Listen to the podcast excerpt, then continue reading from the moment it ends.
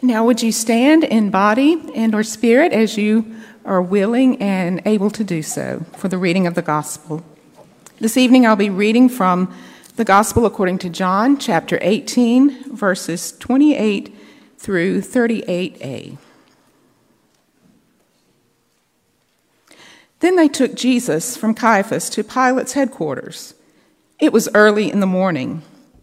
They themselves did not enter the headquarters so as to avoid ritual defilement and to be able to eat the Passover. So Pilate went out to them and said, What accusation do you bring against this man? And they answered, If this man were not a criminal, we would not have handed him over to you. Pilate said to them, Take him yourselves and judge him according to your law. The Jews replied, We're not permitted to put anyone to death. This was to fulfill what Jesus had said when he indicated the kind of death he was to die. Then Pilate entered the headquarters again, summoned Jesus, and asked him, Are you the king of the Jews? Jesus answered, Do you ask this on your own, or did others tell you about me? Pilate replied, I'm not a Jew, am I? Your own nation and the chief priest have handed you over to me. What have you done? And Jesus answered, My kingdom is not from this world. If my kingdom were from this world, my followers would be fighting to keep me from being handed over to the Jews. But as it is, my kingdom is not from here. Pilate answered him, So you are a king?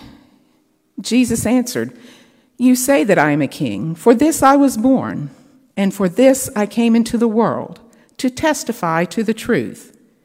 Everyone who belongs to the truth listens to my voice. Then Pilate asked him, What is truth? My brothers and sisters and beloved friends, this is the gospel of our Lord and Savior, Jesus Christ, the Word of God for the people of God. Thanks be to God. Thank you. You may be seated.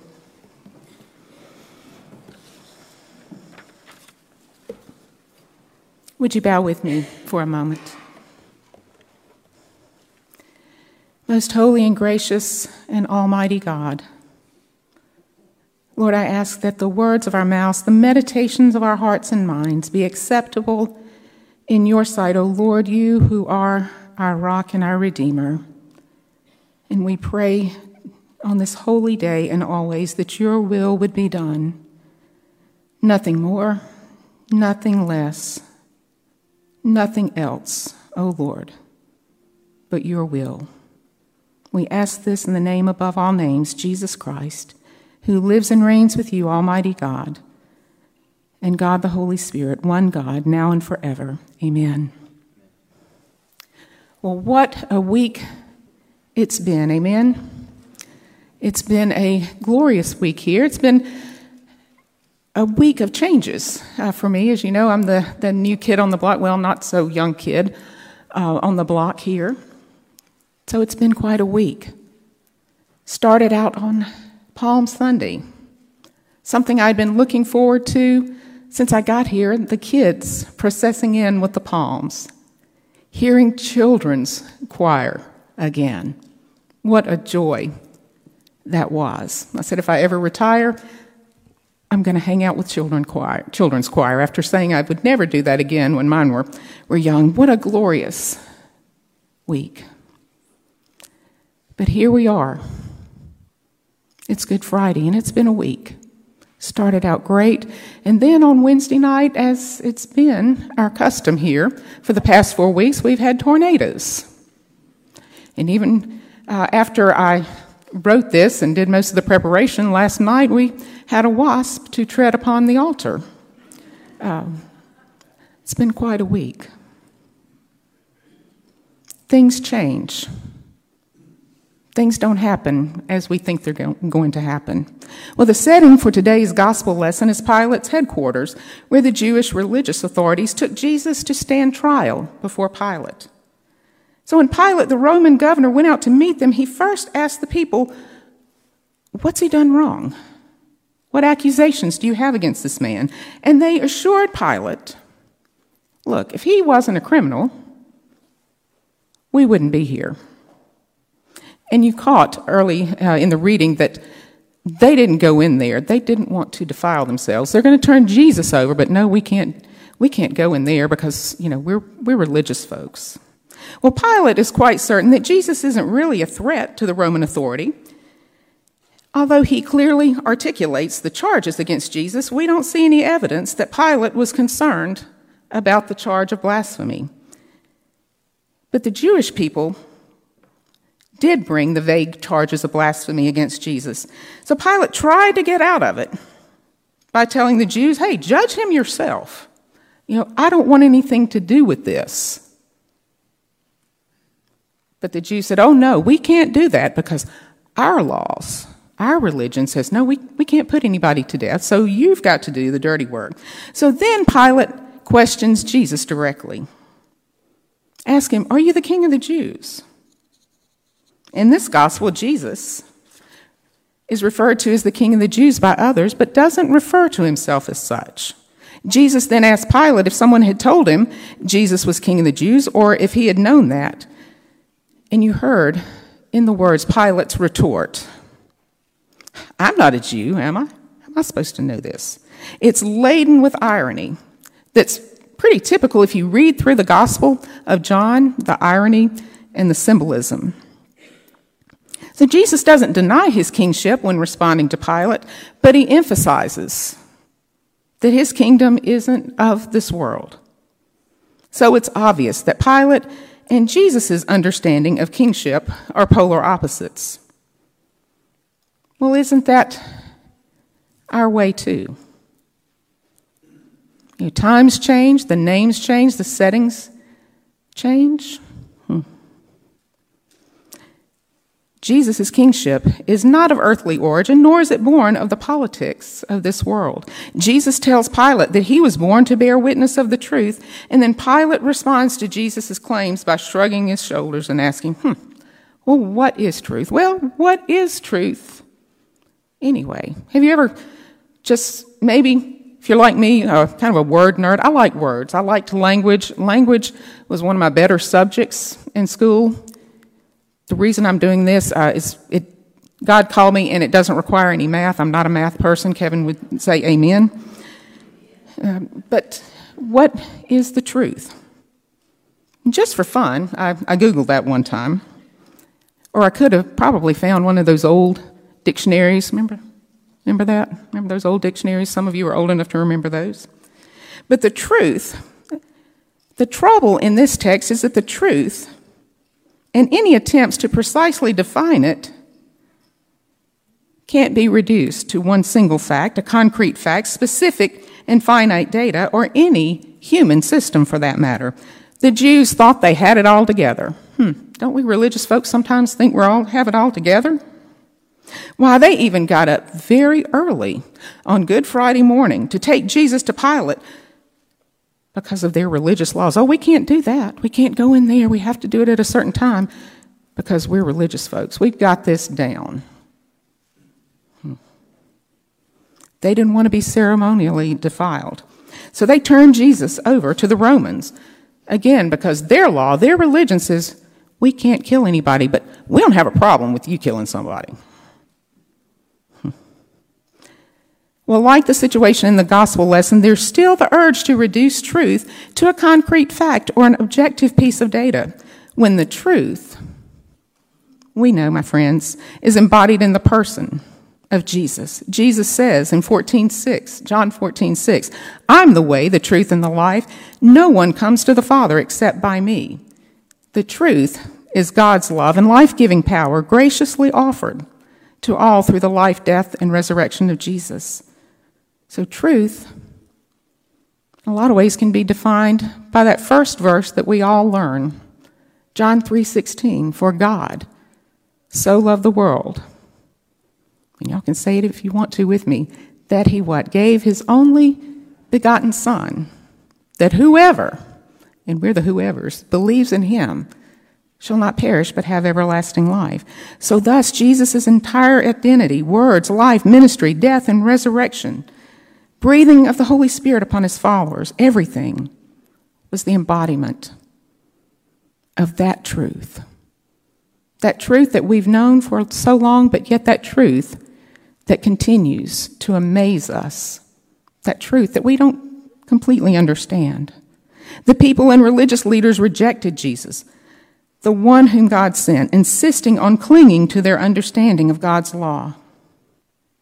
And my friends, there's also that tendency today to cling to what is generally accepted or defined in our society as true and to the ideals to which we ascribe. Some of you might remember that great movie, the great line in the 1992 movie, A Few Good Men, You Want the Truth? What? Y'all say it with, you can't handle the truth. That's when Tom Cruise badgers Jack, Jack Nicholson to tell the truth, and Nicholson, again, finally says, You want the truth? You can't handle it. Well, the folks back then couldn't handle the truth. They couldn't handle this Jesus. They rejected him. They wanted a king who would overthrow the Roman authorities. They didn't want a king who said to love their enemies, to be last. What kind of king is that? I don't know about you, but when I think about kings and royalty, uh, kings and queens, automatically think of the British uh, royal family. And like anybody else, I glued to the weddings and all the pomp and the circumstance. So that's what I think of. I think about uh, kings and queens. I think about the little foil, tinfoil crowns that I used to wear at my aunt's house who let me play dress up all the time. When I think of royalty, my flesh doesn't think about be last. You want to be first? You got to be last. You got to love your enemies. What? Those people who say things that aren't true about you. Oh, wait a minute. Surely there's fine print. No, no, no, no. No, that, that's not royalty, is it? Hmm. It's not easy to pray for our enemies. That's hard enough.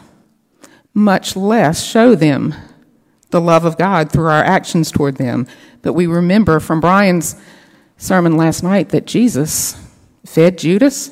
Jesus knew good and well what Judas was going to do. He fed him and he washed his feet. And again, those feet were not those of people who'd seen day spas. We'll leave it at that.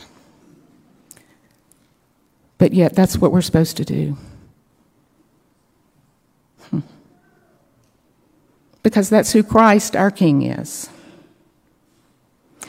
As I began my preparation earlier this week uh, for this meditation, I immediately noticed that the lectionary gospel reading for today is the same